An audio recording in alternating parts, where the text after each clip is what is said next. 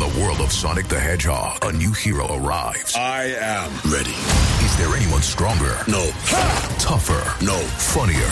I do not make jokes. I make warriors. Knuckles, now streaming only on Paramount Plus. Yes! CBS Wednesday. We have so many cool, diverse people from different backgrounds, different beliefs, different upbringings, and it just keeps growing. I'm a citizen of the United States. I'm a hustler. I'm a big Taylor Swift fan. I'm the queen of the tribe. I am playing whatever role I gotta play. I'm gonna play this game full speed. I ain't going down like no punk. A new Survivor Wednesday on CBS and streaming on Paramount Plus.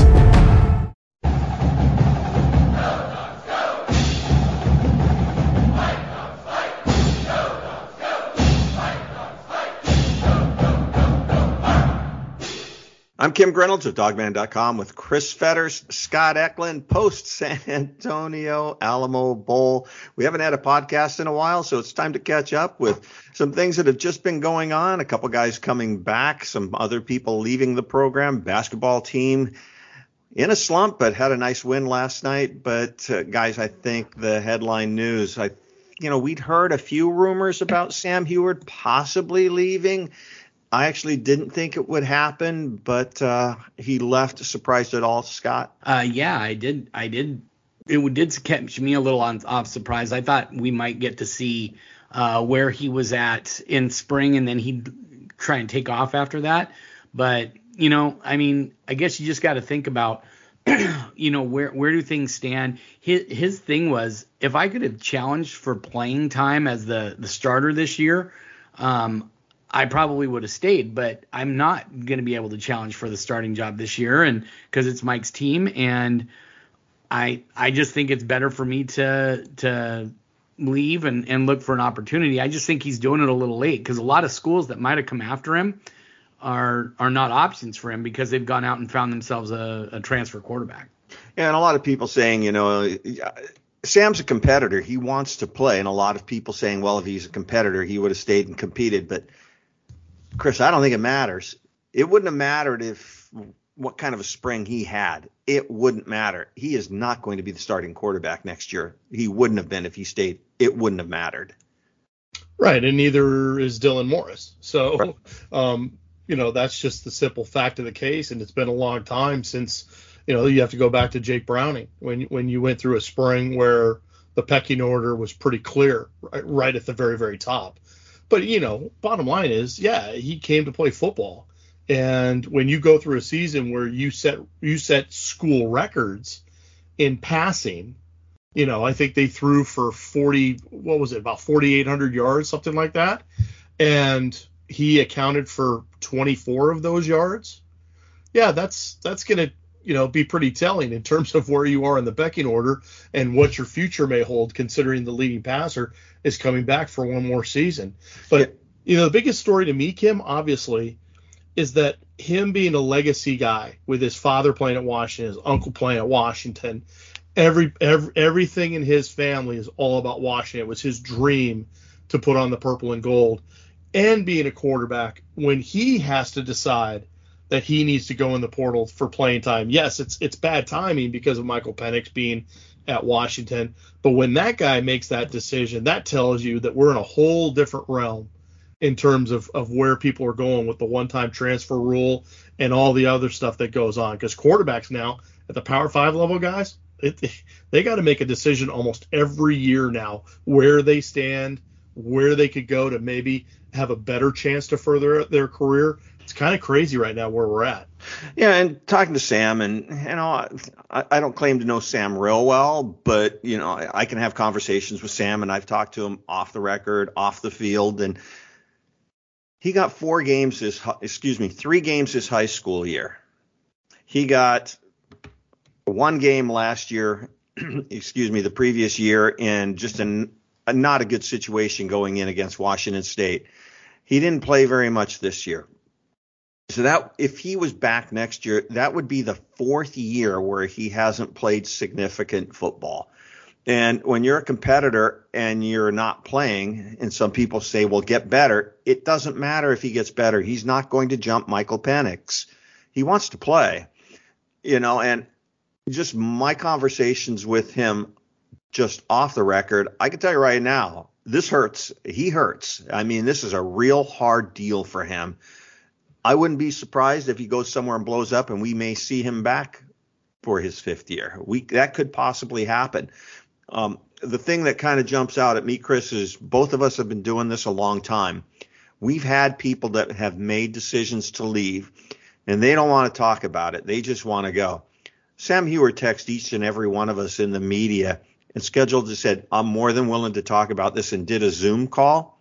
He stood up to it. He faced the music. And when was the last time anybody did that, Chris? No, it's he's a very unique kid. There's no doubt about it. And and yeah, I mean, I don't know what you mean by stand up and face the music. There was really no music to face other than the fact that he wanted to make sure that his thoughts on on the process and why he made the choice that he did went out there and had his name on it. He was saying the reasons why. And he was very upfront in terms of making in terms of how hard the decision was as you've stated, but also how he's kind of going into this with both eyes open because he hasn't been he didn't do any sort of due diligence behind the scenes.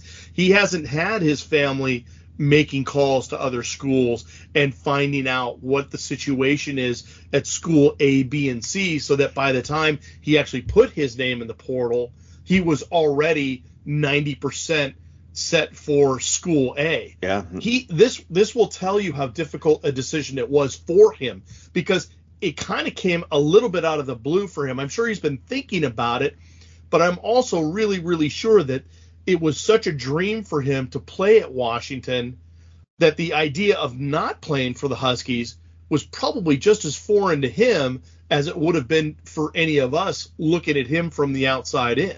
And Scott, when we see a lot of guys go into the portal that are names in high value transfer portal guys, is it pretty safe to say that most, almost most, know or have an idea of where they're going to go? Because this is what I think makes the situation a little unique.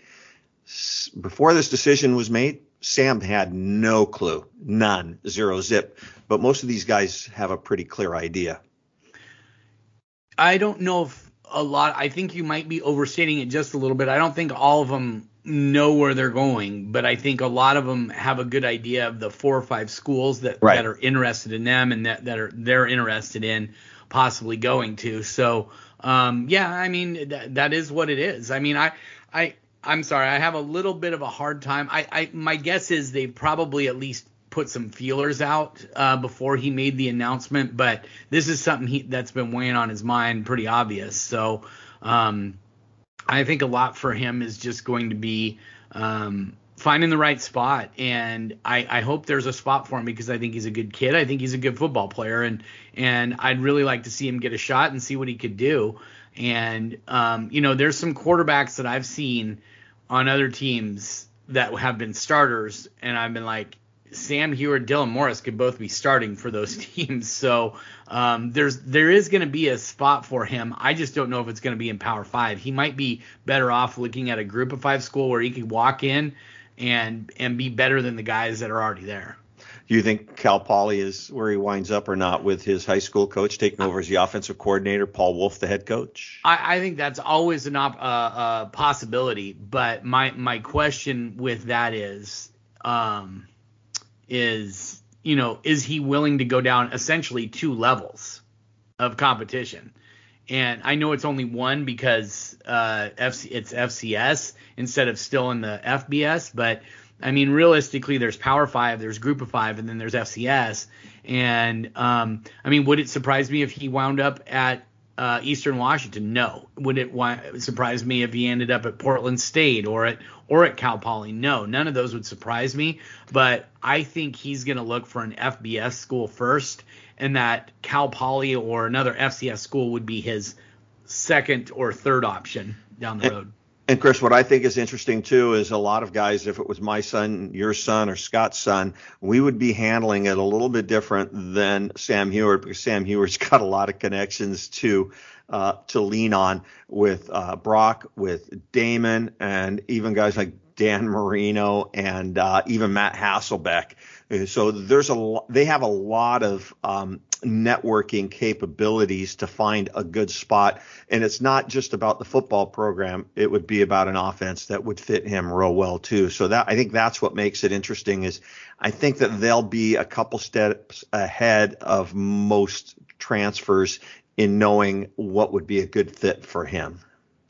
I think that's true. If they're all starting from scratch, there's no doubt about that. And I think that's where, from again from the outside looking in, it feels like this is why uh, Sam was so torn on the decision, because typically when you when you see that a, a player has officially entered the transfer portal, if they've done some work behind the scenes or if there have been people kind of making calls and those types of things, you'll see from the from the reputable outlets within an hour or two, they'll already be kind of quote unquote whispers that this person that has just put their name in the portal is looking to probably end up at school A or school B. Those kind of rumors and those kind of, you know, I guess crystal ball since we're a 24 7 school, you know, that, that those types of things usually happen within a few hours of that announcement happening. The fact that you haven't seen that at all with Sam Huard especially right after the announcement, will tell you that this was not necessarily done with any sort of ulterior motive on the inside. He's definitely really starting to look like right now at what his options are. And the Cal Poly option is obviously there with Coach Cross. But again, there haven't even really been any concrete links to that, just the natural association between Cross and Huard. So, you know, is that a place where Junior Alexander ends up, for instance? Who knows? Because there's obviously the connection there. Um, there's a lot of things that have to go on. But again, with that idea that, you know, his uncle's in, in, in the media, obviously his dad is very, very well known, pro ex pro football player. They've got a lot of ties. They can talk to a lot of different people. So I don't think it's going to be a problem for Sam right. to find a place. I just I think it's telling that that kind of stuff really hasn't come out yet. Yeah, what's also just a side note, Sam is still in school at Washington. So he's still in school. Um, and I think that keep in mind, I don't know if you saw this or not, Chris, but the NCAA is trying to uh, pass legislation where um, you can only get one transfer. Um, yeah even even with a waiver, you're not going to be able to get a waiver as easily. Uh, so we'll see where that goes. But with Sam still in school, I'm pretty sure the idea for him is to um, graduate in a timely fashion. So grad transferring down the road is an option because even if the one-time transfer thing does go through, which is supposedly true now, they're just going to tighten it up. Um, the grad transfer is uh, a different. You could do it twice, once with a transfer and one with the grad transfer. So I think he's on track for that. Yeah, it's and it's a slippery slope, right? So they say, oh, you can only transfer once. Okay, well you get the free transfer. Oh, oh, that's right. Then you get the grad transfer. Okay, well what happens if you have like multiple injuries or something and you want to get closer to home or things like there are all these situations that they're going to have to you know all of a sudden it's going to end up being a case by case basis just like it always is. And it's just i don't know. I don't they're trying to tighten it the bottom line is they're trying to tighten it up right now. And I don't know why they need to tighten it up. The the the, the cow's out of the barn, boys. You're not going to bring it back in. Uh, well, I'll, I'll, tell you why they need to tighten it up. What what what is everything all about? At the end of the day, what's everything still all about? It's all about money, but the bottom line is the money's already out there. Un- unless they decide to literally legislate those types of things and make it like federal. Yeah. You're you're you're still talking Wild West no matter what happens because it was always the Wild West even before NIL. Yeah. So to me, more... that it's just a it's like a distinction without a difference. Yeah, and you know when we're talking about guys entering the portal, Washington's got a, a bunch of guys that have entered the portal. But before I get that, I saw one yesterday, a couple of them actually yesterday, Scott, that kind of surprised me. Omar Speights, the linebacker from Oregon State, who's just a tackling machine, entered the portal, as well as Kyle Ford, the athlete down at USC. Uh, either, Wash, do you think Washington's in on either of those guys? No, no, I don't. I, I everybody thinks Omar Speights headed to Alabama, and um, it if he's gonna, cause he's from the East Coast, right? He's from like the Philadelphia area or something Some, like that. Something like that. Yeah. yeah, and I mean, there's no reason for him to stay out here on the West Coast and you know, if if he's going to leave Oregon State. Oregon State is a plum spot for him. He can go there. He's he's established himself as a leader on that defense. They're an up and coming program. There's absolutely no reason for him to leave that program and go to another West Coast program. I think the school that that he would look at is Alabama. That's where most people think he's headed, possibly to a to another SEC school, but Alabama is where I've heard his landing spot is. And Kyle Ford, eh, you know, eh, whatever. You know, I, He, has been hurt. yeah, a bit, he, he's hasn't just he's been hurt so much. He's transferred several times. I just, eh, I, It just he just seemed one of those typical LA guys that's just listening to a lot of voices on Well, what to do. Yeah. I, I mean, granted, at this point, what is he? Five years removed, so he's he's 22, 23 years old. So he's he's old enough to be his own man at this point. But yeah, I mean, a lot of these kids just get so many people in their heads. Hey, you can play at a higher level. Go play here, and then they go and they realize that the grass isn't greener, and so they get kind of stuck. And and this guy, this is a guy who I loved him. I mean, it was him and who's the other guy who ended up at uh, USC and then Texas and then back at Brew- USC. Bru McCoy. Yeah, Bru McCoy. He and Bru McCoy were the two kind of big time wide receivers uh, out of the West that year. And I liked Kyle Ford better than I liked Bru McCoy. I thought Bru McCoy was a much better defensive guy than offensive guy. But uh, Kyle Ford, man, he looked awesome. And then he blows out his knee his senior year. Um, and then I think he's blown out, maybe not the same knee, but I think he's had another knee injury uh, during that time. So it, it's it's been a real struggle for him to stay healthy, and he he's never realized his full potential because he was a 1500 yard, 20 touchdown receiver. Uh, and you know it, if he had stayed healthy, he's that kind of uh, talent. But he's just he's a shell of the guy that I saw. He's still a good player. He's just not anything that I think Washington really needs, especially with a loaded uh, wide receiver room this year. I was going to say where where where would he fit with the numbers Yeah, he- they are? Do, would they try to make him into maybe a smaller tight end?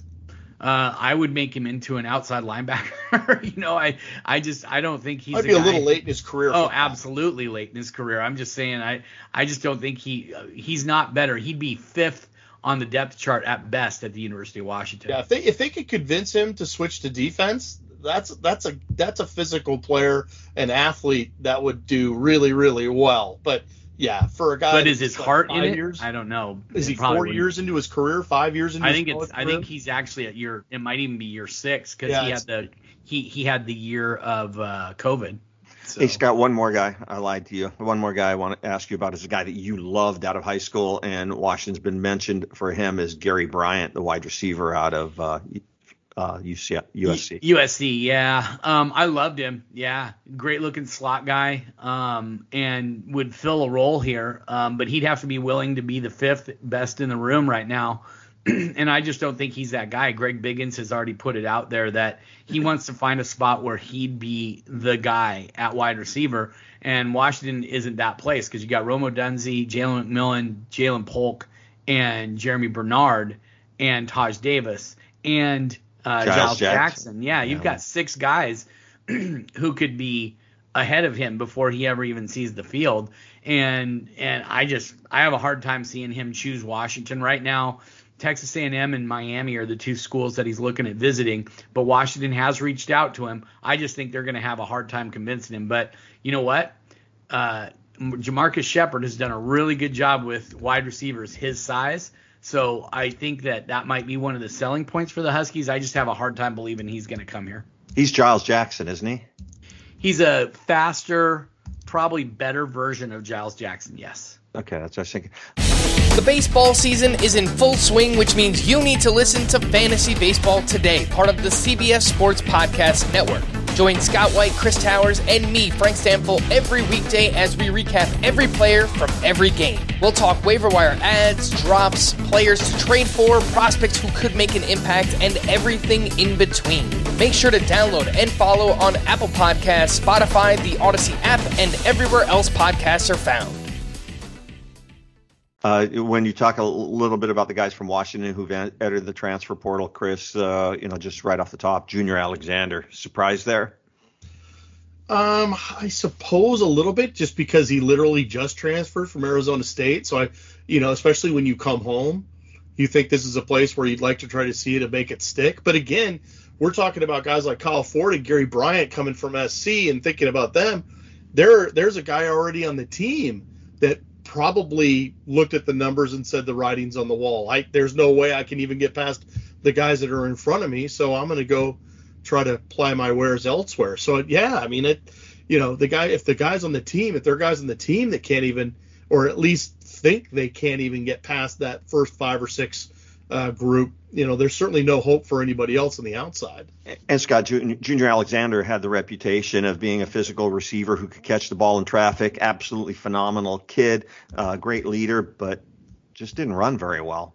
Yeah, he wasn't the fastest guy. He wasn't going to be a guy who could stretch the field for you, and and he was more of a possession guy. And uh, teams can always use someone like him, but they've got Ja'Lynn Polk for that, and he's even a guy who can get deep every now and then. But he and Taj Davis kind of fill that role, and and I don't see Junior Alexander breaking through. And with what Washington's recruiting, Denzel Boston was already on the roster. Rashid Williams is basically a clone of Rome Odunze to me.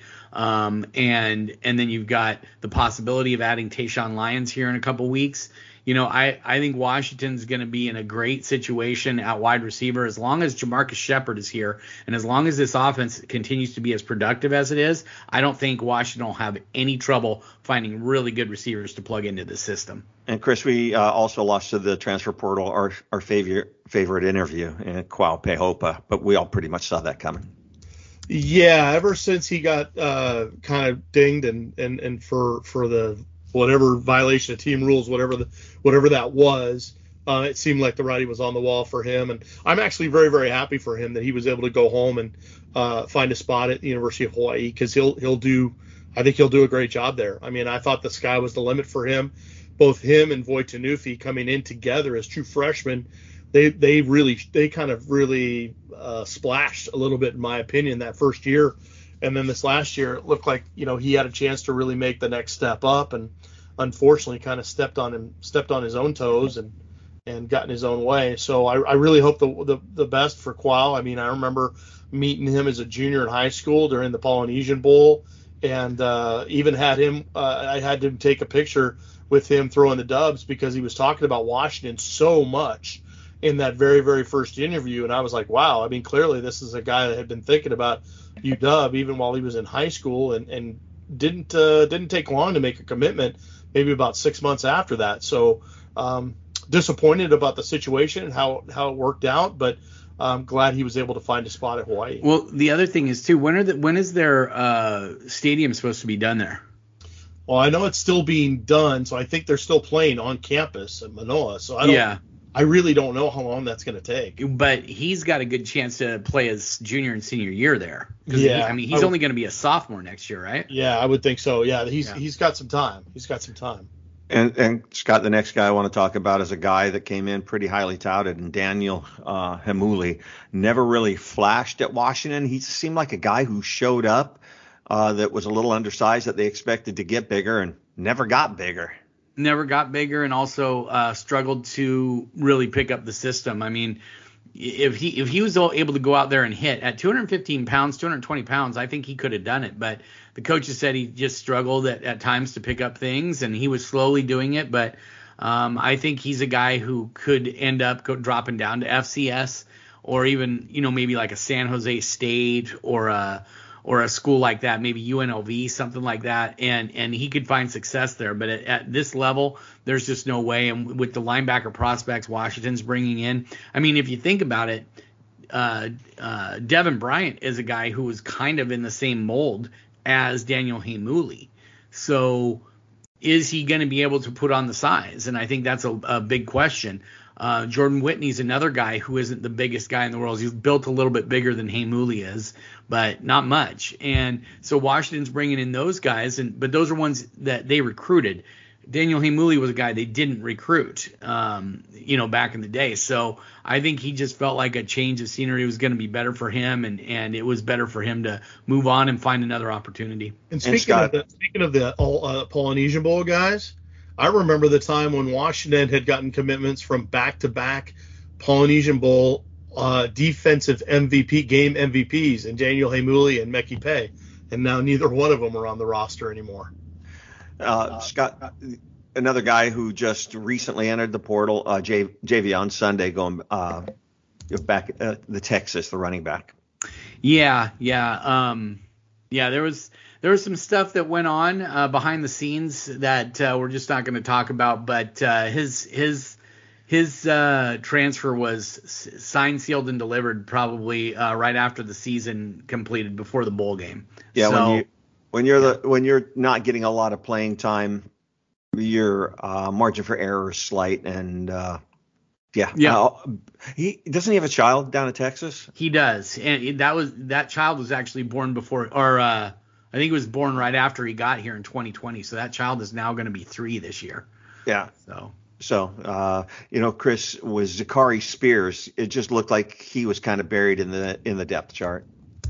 Yeah, it seemed like it because he was a guy that came in and he, boy, physically he sure fit the bill. It looked like to me, and he looked like he could be that next kind of Kyler Gordon style uh, physical guy that you could put on an edge, put in an, uh, put on an island. But you know, when Juice Brown came here, I mean, it just you know, guys sometimes have their favorites, and he just never seemed to to kind of get along with all that. And so I'm glad that Spears has ended up. Uh, he's still a Husky. he's at the University of Connecticut now with uh, Jim Mora. So that's an interesting uh, move, and I hope it works out for him. Uh, always a, a, really good kid. Like talking to him, but um, unfortunately, sometimes when you have those coaching changes and you have different styles of play and, and reasons why you get recruited, he, I think he was clearly more of a of a guy that the previous staff liked in their zone coverages and and things like that, but a guy that they felt could develop eventually into that shutdown type corner, and, and I guess Coach Brown never saw that. Another guy uh, it was kind of surprising. I don't under. It's kind of strange that he started a lot and played a lot, but Vic Curne uh, entered the transfer portal as well. I thought he might be a candidate to be the starter at right guard if he had stayed. Yeah, I did too. Um, I think part of it was to get home closer to his family. I think part of it also was just he saw some of the guys that are coming up. I I think basically he was going to battle it out with Geirean Hatchett um, for the starting spot at uh, right guard, and I just think that he felt like Washington wasn't going to be the place that he could finish his career, so he's going to go back closer to home. I wouldn't be surprised if he ends up at Houston uh, University of Houston or UTSA or North Texas or something like that. So he's closer to home, maybe Tulane if if they need if they need some help along that offensive line. And um, whoever's getting him is getting a what is he a three year no two year starter. Um, yep. And um, you know it, you can't really beat a guy. He didn't get in trouble. He didn't have any issues. He was good in school.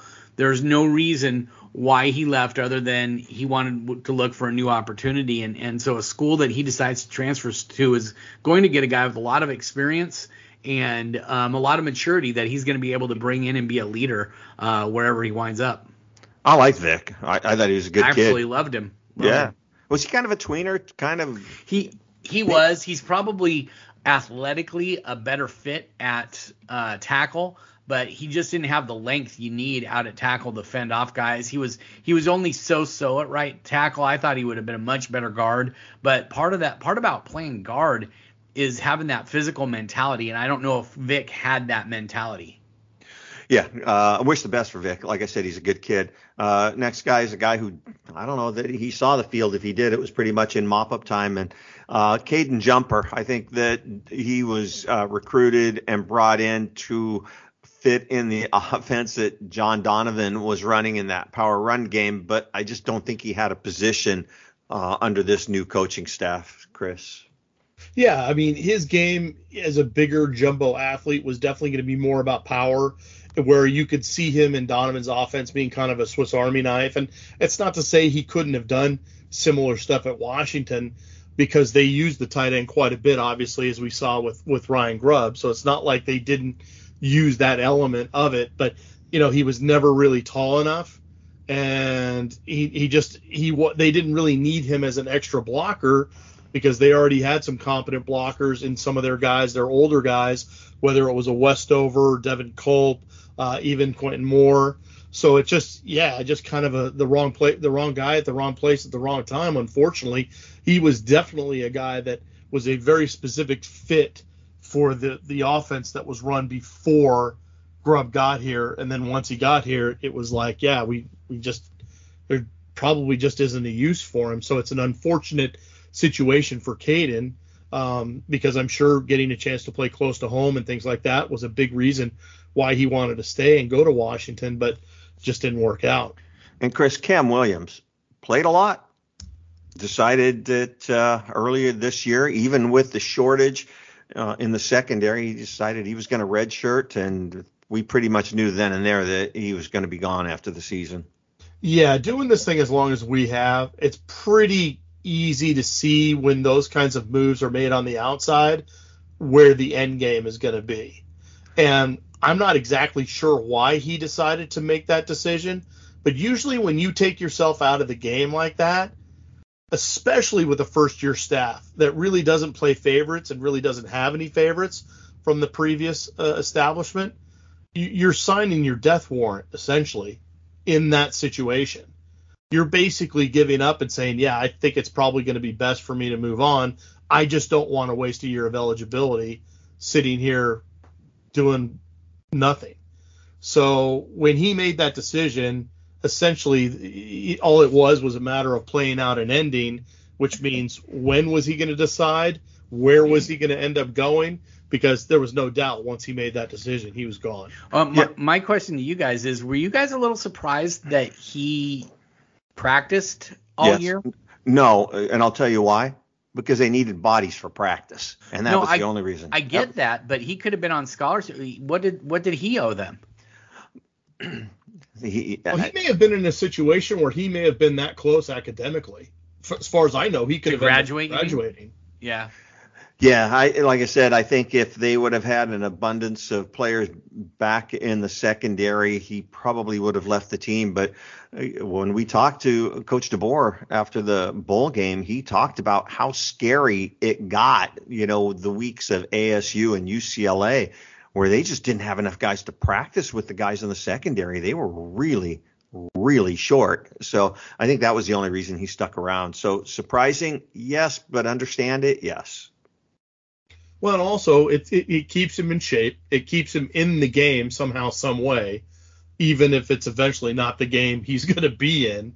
But also at the same time, he's got a chance now to start making some of those inroads that we were talking about with Sam Huard's situation, where he he actually now has time because he knows he's not coming back. I mean, he can he made that decision. He knows exactly what the shot is, and so he can go and make some of those calls or talk to his high school coaches or his parents or people that he knows in his circle and start kind of getting that process started well ahead of someone that's in the situation like Sam Huard's found himself. Big big announcement this uh, what a couple days ago. Uh, worst kept secret in a while. Rome Odunze returning uh, to the wide receiver room.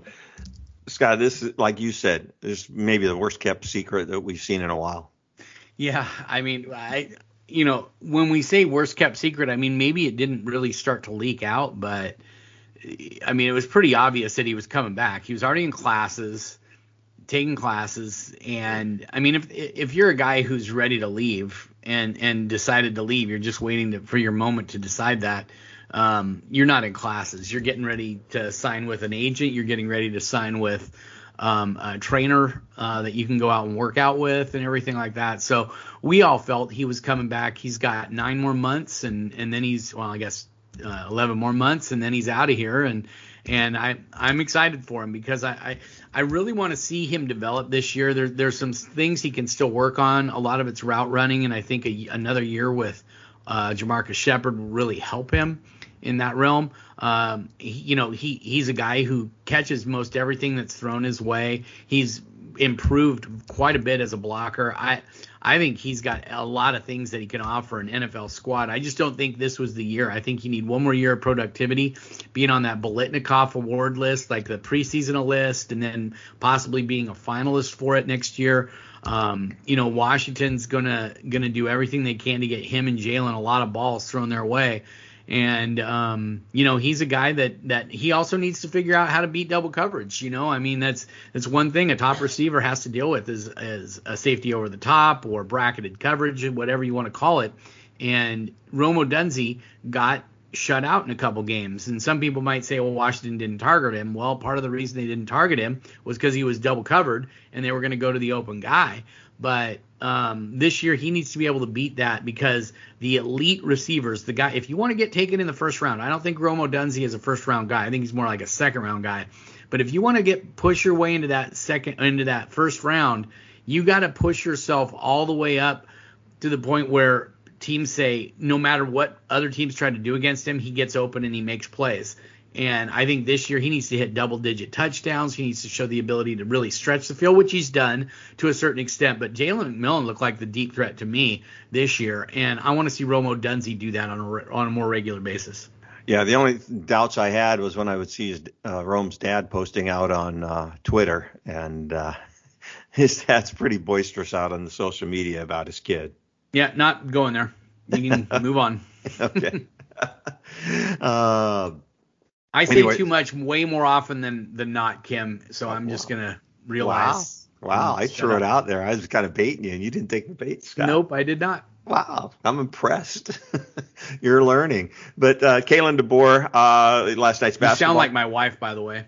So. wow. You're learning. Good job. Yeah you'll bite next week. Okay. Anyways, uh, Kalen DeBoer with his daughter last night, Alexis, who's uh, signed to play uh, uh, base softball at Washington, was at the basketball game last night along with Courtney Morgan. But um, just kind of the thing that's hanging out there, guys, is uh, is you know I'll, I'll, start with you, Scott. Uh, Jim Harbaugh is he going to be back at Michigan if he leaves Michigan? You know they're going to call Kalen DeBoer. Yeah, I do. Um, but as I stated on our board, I don't see Kalen DeBoer as that guy who always needs to be bumped up every year. I don't. I think he really likes this situation here at the University of Washington. I think he likes the fact that his daughter is going to play so- softball at the school that he coaches at, and he can watch his daughter for four or five years, depending on how long she's here. And and um, I think if if if she was at the end of her college career, maybe Washington has a little bit more to worry about. I don't I don't think Washington is is stupid in thinking they don't have to continue to stay competitive for him, but I don't think he's a guy and once again, I, I could be completely off on this, but everything I've gathered from Kalen DeBoer is that he's not an ego guy from the standpoint where I've got to be the top paid uh, you know coach in the country. I want to be compensated fairly, and I want my guys taken care of, meaning his assistant coaches, and I want the support from the university. And I think he knows he's got all that at the University of Washington. But Scott, I know you love it here, and I know you love working with me and Chris, right? But if the Oregon site came and they offered you a five-year deal, really can't just seriously five years at nine million a year, what would you do? yep. No, not gonna not gonna go there, Kim. Just keep moving on. Five years, nine mil a year. What are you doing? I'm not not talking about that. He's not working for us. I know that much. Yeah. um. Anyways, but I, I think that uh, um, if Kalen, um, if Harbaugh leaves, I can promise you that uh, Michigan will dive into it a little bit and try to talk with him, whether he would listen or not. But you know, if they offer him nine million dollars because he's still got a lot of family back in the Midwest, I don't think he would leave. But when people throw the kind of money around that Michigan would be offering, you listen. You have to listen. That doesn't mean you're going to take it, but you're going to listen. Yeah, I mean, of course you're going to listen. You're always going to listen, but that's why you have agents. Agents are the ones that do most of the listening for you on those kinds of things. And I, I don't have any reason to doubt that he's got a good agent that can figure out what the legitimate offers are from ones that uh, you know they can use for leverage, for instance. And it would be it would be hard it would be hard for DeBoer, I think, to use Michigan as leverage for a couple different reasons, but mostly because he just got paid. So I, well, he I doesn't seem like the kind of guy who would use leverage. Well, I don't, I don't.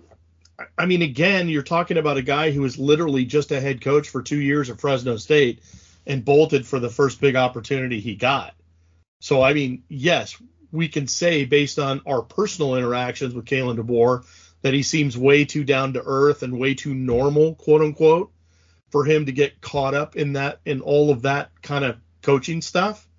but he's still a head coach at the end of the day, and he's still got a family that he needs to provide for. Can you And if- imagine? oh, go. I'm sorry, Chris. Go well, ahead. no, I was just going to say, and if Michigan somehow doubles or triples what Washington is willing to pay him, why wouldn't you listen? Can you imagine the Michigan people going from a personality like Jim Harbaugh to a personality like Kalen DeBoer? they would love that. They would Oh, for love sure. it. Well, but Yeah. you got to remember, Harbaugh still is a quote unquote Michigan man. I mean, he even though he is from California, he's he, at the at the end of the day, he still understands that culture as well as anybody. Um, but you know, would a guy from South Dakota understand what's going on in Michigan?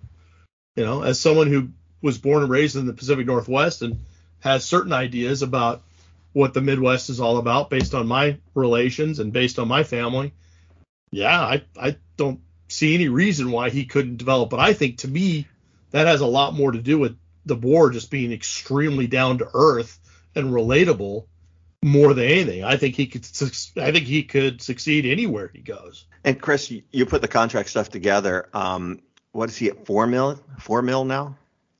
Um, I don't know. He got a straight. He basically got either a million or 1.1 just right off the top. Um, so I don't, you know, I mean that's what he got right now. So I think he's up to um, like 4.3 or 4.5. I can't remember what exactly it is. And then there was also some verbiage in there that they would they could reevaluate or um, address compensation um, down the road too. Well, and also he's getting he's getting incentive getting he's getting incentivized for staying. So he's getting I think five hundred thousand dollars the first time, five hundred five hundred thousand dollars two years later, and then a million I think by twenty twenty eight if he sticks. So he could get upwards of two million dollars just by doing nothing more than just sticking around. I'm trying to remember. I know you guys hate it when I do this, but his buyout was six mil. Uh, his buyout initially was uh, 12 million, which it will continue to be 12 million through the end of January 2025, and then it goes to 10 million the following year, seven the year Okay. after that, and then the final year of his contract, the buyout's 2.5 million. Yeah, 12 million to a school like uh, Michigan. Yeah, it's all right. They can do it. So, uh, want to move on to basketball, but anything other than football that we need to cover? Well, uh, just uh, just a real quick touch on recruiting. I know a lot of people are wondering about possible additions, especially quarterback portal quarterbacks. Washington's gonna add somebody before spring ball. I I I just have that that gut sense that they're gonna figure out somebody, whether it's a high school kid or a or a portal guy. You're probably looking at a portal guy because I don't think I think they're done with high school recruiting for 2023. But um, you know, just that's something to keep an eye on. And then uh, we're already starting to work on 2024. I'll be having some lists come out here in a little bit, uh, talking to you guys about some of the top prospects, the pro- top prospects in state, guys I've seen quite a bit of, guys I've talked to. So just stay tuned for that. Baseball has begun, which means you need to listen to Fantasy Baseball Today in 5, part of the CBS Sports Podcast Network. Join Scott White, Chris Towers, and me, Frank Stampfl, every Monday through Saturday as we deliver all of your fantasy baseball needs in just five minutes. We'll break down the biggest performers, news, and prospects who could make an impact this season. Make sure to download and follow on Apple Podcasts, Spotify, the Odyssey app, and everywhere else podcasts are found.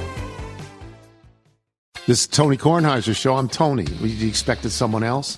So, what exactly is the show about? Hmm, I don't know. It's a sports show nominally. Football's over, but we're finally at a point where things matter in college basketball, and baseball season is on deck. Greatest three words in the English language pitchers and catchers. We have some of the best voices come on and explain what matters or what makes an upset, like Ryan does. Nine over eight. No, that's not an upset. No, yeah, it is, Bob. And if you're lucky, I might just tell you about my search for discounted sleep pants or my worries about what my dog just ate. Listen on the Odyssey app or wherever you get your podcasts. Basketball game last night, Chris. Uh, that was a must win. Uh, it really was. I know some, you know, somebody asked Hopkins last night about that if that was a must win game, and he kind of brushed it off. But a loss last night would not have been good. But uh, good win for the basketball team last night. They looked totally different. They actually, uh, the ball movement was fast. They attacked on offense, and uh, they seemed to play a lot faster on offense. They did. I mean, they popped the ball a little bit more, a little bit more energy. It didn't start out that way. I mean, they got down seven nothing early, and Hop had to call a timeout less than three minutes into the game. But once that, once he got them settled down a little bit, and just kind of got them playing the way they were supposed to play and the way they've been practicing, apparently, um, it was all hands on deck. And and uh, you know, 20 assists in the game, which was the second most all year. Um, so that tells you, I think it was 20 assists on 33 main baskets. So there was a lot of good transition, a lot of good lobs up to uh, Braxton Meah. I think he had eight dunks, 21 points overall. So they really had uh, a lot of things working on their uh, offense, both inside and out. And yes, it was against Stanford, who hasn't won in the Pac 12 yet. So clearly that win had to happen. But to do it in the way that they did it, being up by as many as, I think, 24 points before eventually winning by 17, um, was the kind of resounding win that they needed to kind of wipe that entire five game losing streak, uh, that that whole taste out of their mouths. So now they can really start to move forward. If they can beat California on Saturday, now all of a sudden you're starting to talk about a little bit of a streak. Go to the mountain teams, and then obviously it comes back, and then they've got to play the Arizona teams again. So it, it never ends, but at least they've at least they took care of business last night in the way they needed to, and they can kind of push on from there. Yeah, a couple things I you know, and I, I always have to be careful how I say this because everybody's going to go Kim's making excuses for the basketball team, but what really hurt this team is the identity of this team was going to be the toughness that Franck Kepnang and Noah Williams brought. Uh, Camp Franck Kepnang, uh, I don't know if you picked this up last night or not, Chris. They were wearing um, T-shirts that said "Play like Frank." And for those who haven't really had a chance to see Franck Kepnang play or Franck Kepnang been around him at all, um, he's he's a rare human being. He really, really is a rare guy. Um, extremely intelligent. He's majoring in computer science, focusing on robotics. He's a really smart guy. He's really passionate about everything that he does. He's an absolute, and when Mike Hopkin calls him a warrior, he means it. He's got a lot of Aziz Ndiaye in him. He just doesn't back down for anything. That toughness that he brings, and he's hurt. He's out for the year, but he brings it on the bench. And in the huddles when they are about to go out on the court, Franck Kepnang is the guy in there. He never stops. He's coaching. He's bringing the guys up. And the other guy that they lost is Noah Williams, and he only played a little bit last night. And they lost Noah. And Noah uh, is the closest thing to Gary Payton that I've seen since Will Conroy played on this team. He talks and talks and talks and talks and getting gets in guys' head and his knee started swelling up again last night. He's not 100%, and we saw really good things from the uh, two freshmen last night, and Keyon Menifield and Koren Johnson. But those two guys are built differently. That neither one of them is very big, and they get pushed around and physically abused on the defensive side of the ball. But if this team is going to make a run, they really need to get something out of Noah Williams. And again, he's not close to 100%. He can play, but he's not 100%. His knee started swelling up last night. He did. He only played five minutes, but the bottom line is, is as long as they're in the zone and those guys are up top, we're talking about Menifield and, and Koren Johnson. You know, you, you, it's not like you can hide them a little bit, but you don't have to stick them in the middle of the paint and do all that kind of stuff. And and it doesn't really matter anyways, because if you notice, Kim Menifield will just go in there and just try to out jump guys for the board anyways. That's just kind of his nature. And so, and, and clearly we saw Johnson and how he likes to mix it up too. He got in, into the mix a few times last night and probably needed to be calmed down a little bit. Um, but man, they, they combined for 26 points, seven rebounds, nine assists, and seven steals. I mean, two true freshmen. If you're going to do that, you can get away with Noah Williams having to, to rehab his knee and get it back in better shape because there's no doubt he he I don't know if they need to sit him or if he can only play a few minutes a night, but he's he's got to do something to get his knee better because he's clearly not 100%. But even guys like like Jamal Bay and PJ Fuller, you know, they they contributed last night. They had like nine assists themselves combined. Though that's when you know the ball's really moving and the ball's making the decision as to who's going to score. But if you have to rely on Johnson and Menifield to really help you in all facets, not just scoring, but in terms of all the other things that they can do, I think they showed last night they could they're up to up to the challenge. Yeah, I think the big thing last night with Fuller and Jamal is uh, they valued the basketball. They have been turnover machines, and last night they weren't turning it over on stupid stuff like they had before. Um, you know, PJ was careless with the basketball and the passing. Jamal Bay liked to get down low and just put his shoulder into people and just bully them out of the way, and that wasn't working.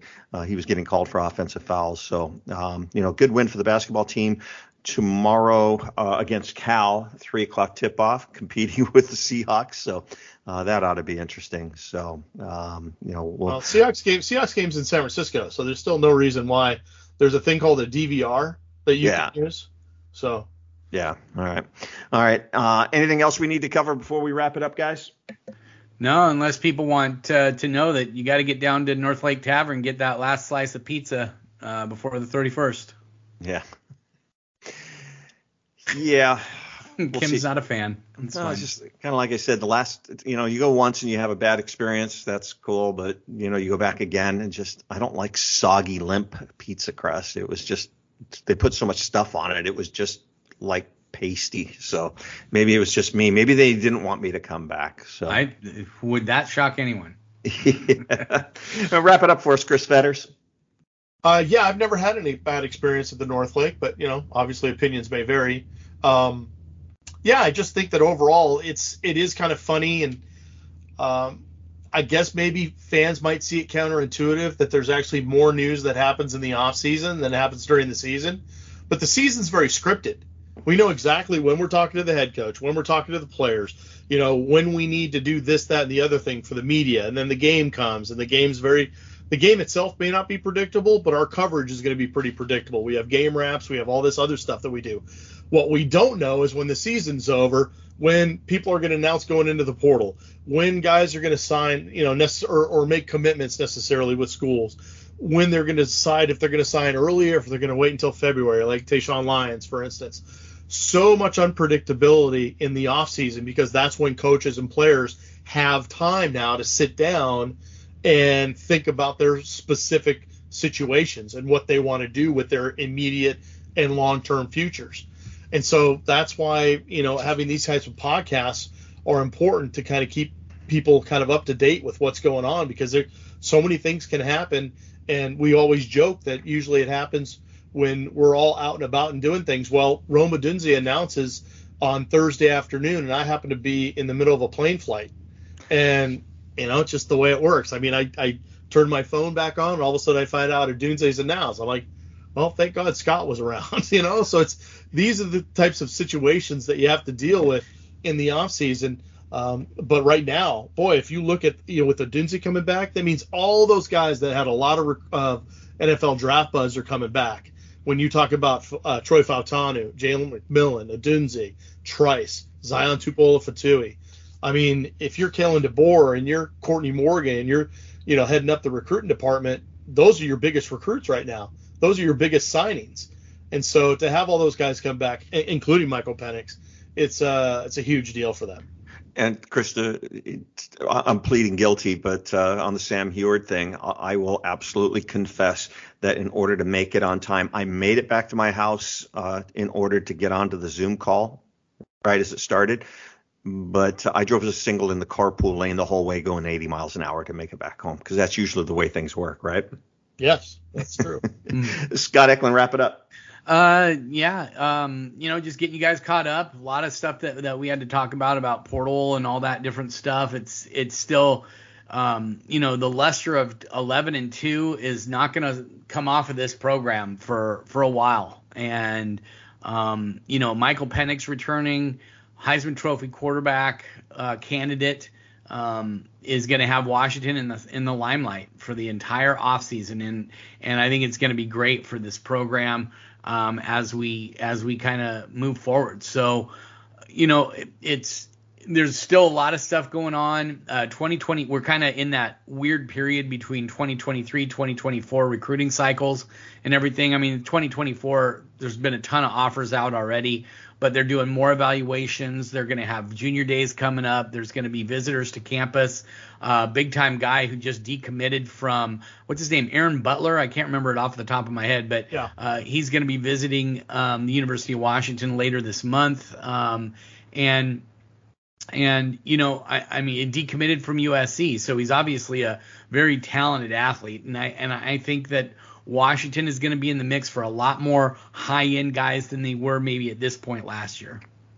Hey, Chris, just real quick, I forgot to address earlier in the podcast. If you can just kind of give people an update on the numbers. Uh, 85 is the maximum they can have on scholarship with the guys coming in and the guys leaving. Can you just give us a quick update on where they're at number wise? Well, before Sam Huard announced his decision, they were at 88 with all the guys signing. Now, that doesn't mean all 88 guys are enrolled at Washington right now because that can't happen because there are going to be some of the freshman class that will enroll in spring. There will be some that will enroll for the LEAP program in the summer in June. But right now, the total numbers as they look when they enter fall camp would be at 88, which means they would need three more players to leave before they'd be at the 85 number. Well, with Sam Huard leaving, that's 87 now. Now, if we're assuming Tayshawn Lyons signs with Washington in February, that goes back to 88. So really, if you're operating under the assumption that Lyons has signed or, or is going to sign, um, then you have to assume that there's probably going to be at least three players that would have to leave, uh, and that's on top of the nine that have already made the decision to enter the portal. Yeah. So, and just looking at the numbers, you know, we're not going to mention any names. It's pretty easy for us to it's safe to say that they'll be fine. And th- three would be the number right now that they would need attrition from. And I'm guessing that they may add at least two more guys to the roster. Is that what you think, Scott? Maybe? Maybe. Yeah. I, I could see one. Well, quarterback um, for sure. Yep.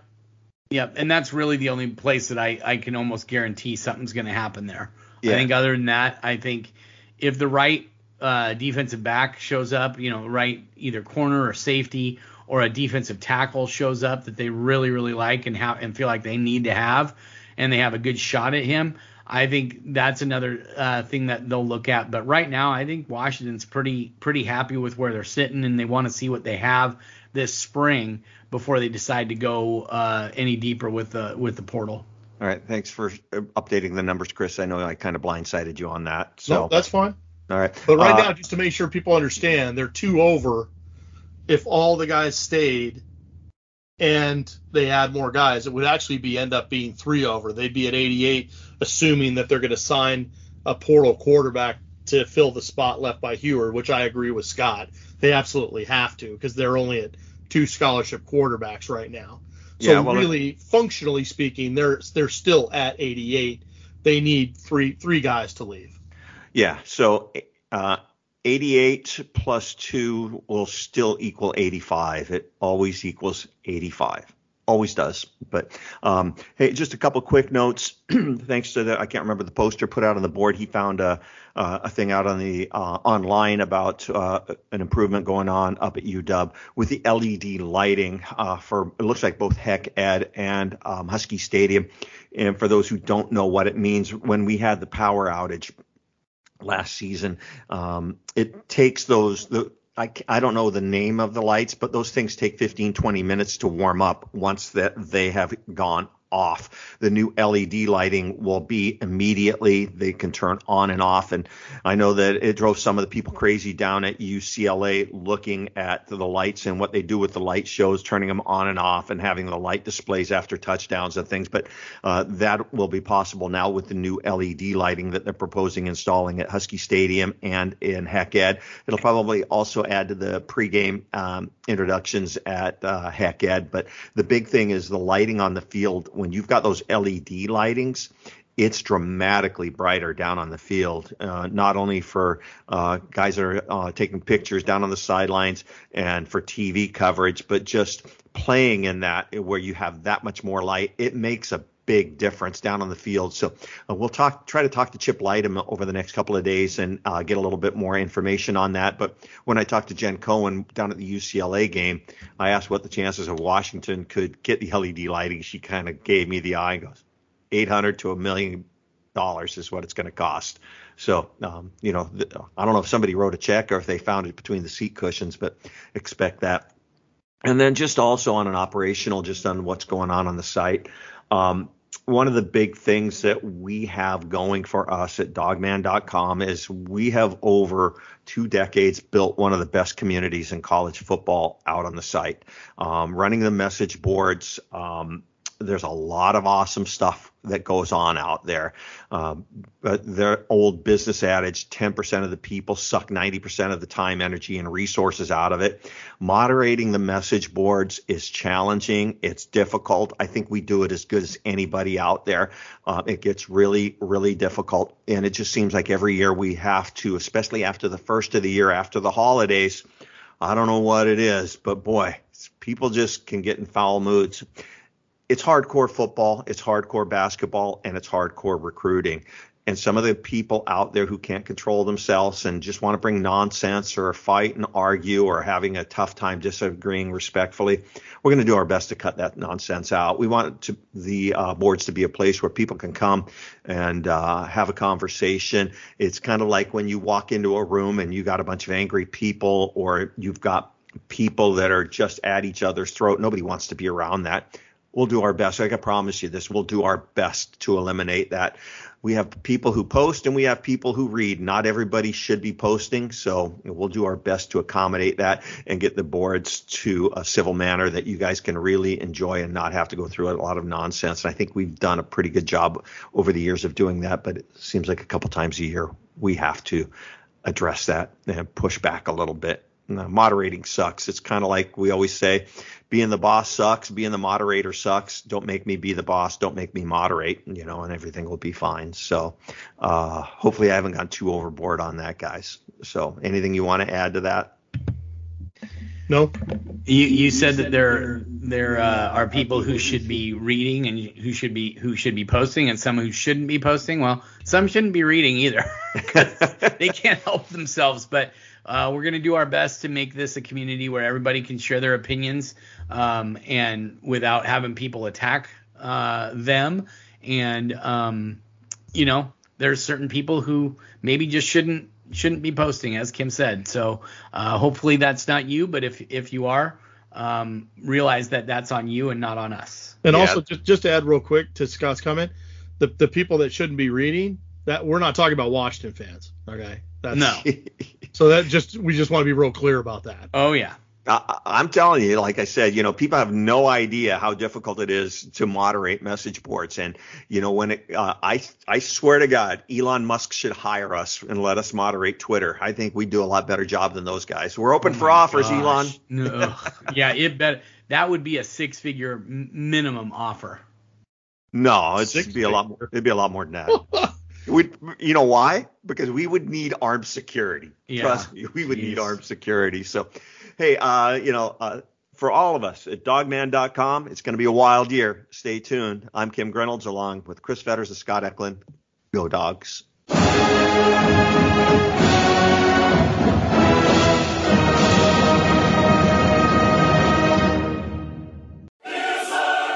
You can now relive the best moments of the UEFA Champions League 24 7. The UEFA Champions League channel is a new 24 hour streaming channel serving non stop goals highlights, and full match replays from the world's most prestigious club competition. Reminisce on your favorite moments, legendary players, and brilliant goals with the UEFA Champions League channel streaming around the clock on Pluto TV and the CBS Sports app.